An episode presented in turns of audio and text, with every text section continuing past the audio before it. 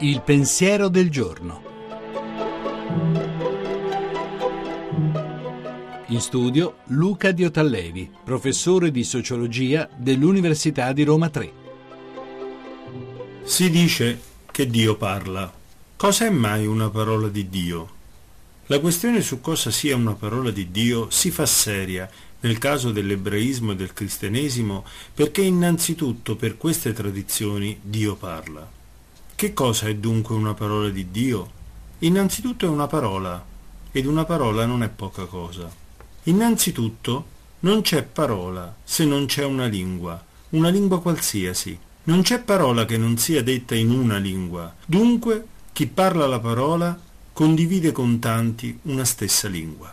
E la lingua ci sta fuori, sì, ma anche dentro. Una parola resta solo se è capita. Un oggetto invece resta comunque anche se lo ignoriamo. La parola resta se capita, perlomeno con la nostra testa, se non anche con la nostra pancia. La parola dunque, di fatto, non arriva se arriva solo da fuori. La parola è una differenza, un rumore che per un attimo si separa sullo sfondo da altri rumori.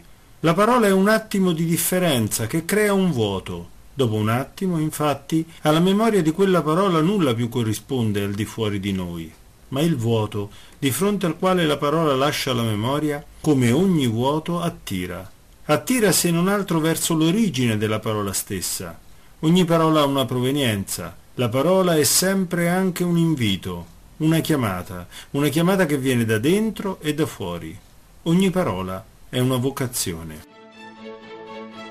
La trasmissione si può riascoltare e scaricare in podcast dal sito pensierodelgiorno.rai.it.